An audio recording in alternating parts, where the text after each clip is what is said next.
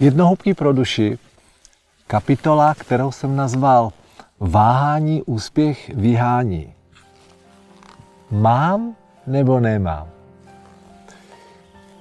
Když já nevím, jestli to mám udělat nebo nemám, a já vlastně nevím, jestli do toho jít nebo ne. Co myslíte, jak často poslouchám na seminářích takovéto výlevy? V průměru je jeden z deseti lidí schopen okamžitě zvednout ruku a odpovědět mi na mé otázky. Teď vám je přečtu. Čeho chcete dosáhnout do konce roku? Jak chcete, aby vypadalo vaše zdraví do dvou let? Jak chcete, aby vypadaly vaše vztahy? Kolik chcete vydělávat od dneška za jeden rok? Na většinu z těchto otázek mi lidé odpovídají velice povrchně a všeobecně. A když na ně přitlačím a chci konkrétnější odpovědi, mnozí se přiznají, že to vlastně neví. A i když na vědomé úrovni si mysleli, že to ví. Proč je tak těžké dát jasnou a konkrétní odpověď na předešlé otázky? Jak jste na tom vy? Dokázali byste na to teď hned bez přemýšlení konkrétně odpovědět? Proč je to tedy tak těžké? Protože si lidé na vědomé úrovni myslí, že ví, co chtějí. A to naprosto přesně. Ale když se v tom na tréninku začneme vrtat, tak vlastně neví, co chtějí. A podle toho pak i vypadá jejich rozhodování. Zamysleme se ještě jednou nad touto otázkou. Když nemá člověk jasně nastaveno, co chce, jak se pak rozhoduje? Zásadní důvod, proč je pro většinu lidí rozhodování těžké nebo stresující, je, že nemají jasně nastaveno, co chtějí. Mám si vzít dovolenou nebo nemám? Pojedeme k moři nebo pojedeme do hor? Mám změnit zaměstnání nebo raději zůstat? Mám odejít z tohohle vztahu nebo ho ještě zkusit zachránit? Váhání vytváří neuvěřitelné vnitřní pnutí.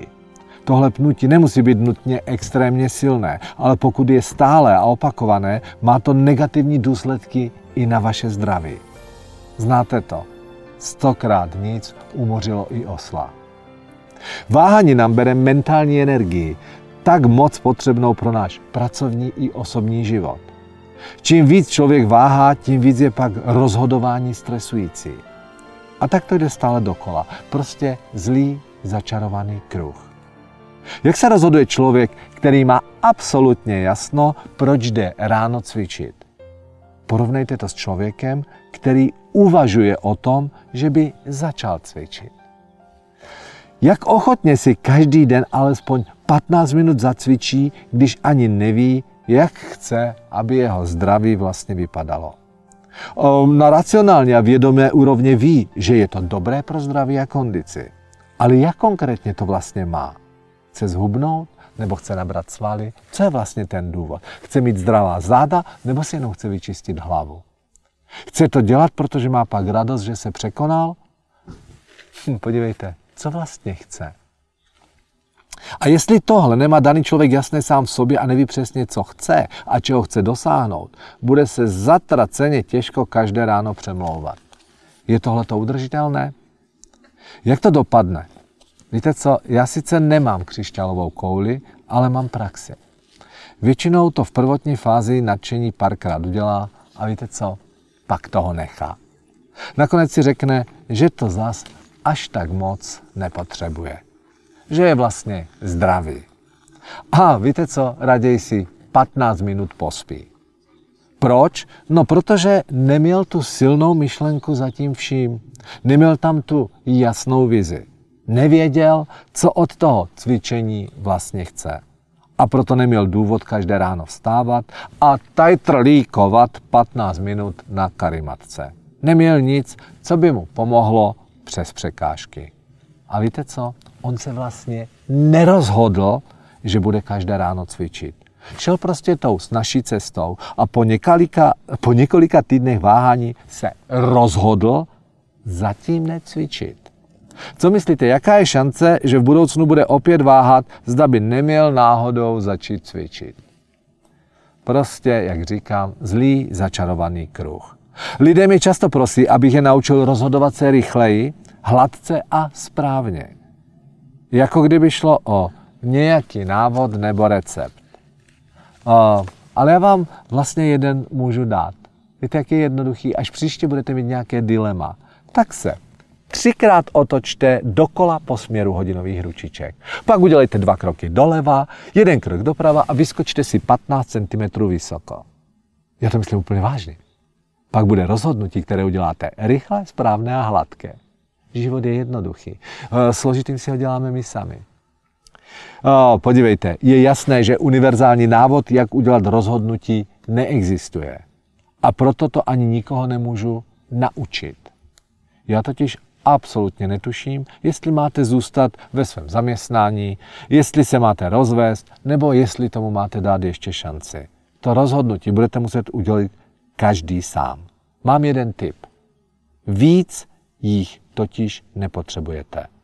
A vy už asi tušíte, co to je. Ujasněte si, co opravdu chcete a rozhodnutí přijde samo. Přátelé, to byla krátká ukázka z knihy Jednohubky pro duši. Po každé kapitole pak tady máte na zelené straně typy, nápady a, a, návod, a opravdu i návody toho, co konkrétně máte udělat, abyste tu danou jednohubku zavedli do života. A víte co? Oni jsou to jednohubky. A každá kapitola je vlastně takovou mentální jednohubkou. A když se jednohubek přejíte, na Silvestra třeba, tak pak bolí žaludek a někdy je z toho pořádný chaos. Proto moje doporučení je, přečtete si jednohubku, zamyslete se a hlavně začněte to aplikovat do života. A jak shrnout tuhle kapitolu, na seminářích často říkám, použijte pravidlo starých indiánů. Eh, malá rozhodnutí udělejte do třech údelů srdce. Mám jít dneska cvičit nebo ne? Raz, dva, tři, jdu cvičit. A jděte cvičit. Pokud se rozhodnete, nejdete, tak to prostě respektujte a jděte dál. Otevřete jídelní lístek, raz, dva, tři, přečtěte si to nejdřív a pak se do, do třech úderů srdce rozhodněte, co si dáte na jídlo. No a přátelé, když to bude náročnější rozhodnutí, něco dražšího, tak si dejte tři nadechnutí. Staří indiáni uměli dýchat, že se minutu nadechli, minutu vydechli.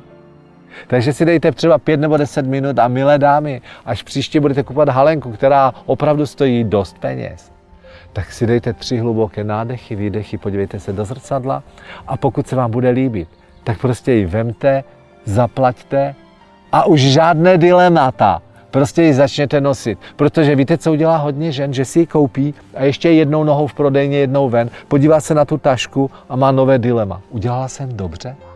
Takže přátelé, tohle to rozhodnutí. Když se rozhodnete, že tu, že tu halenku nechcete a že ji ne, nekoupíte, tak si doma už na to nemyslete a důvěřujte, že přijde lepší halenka.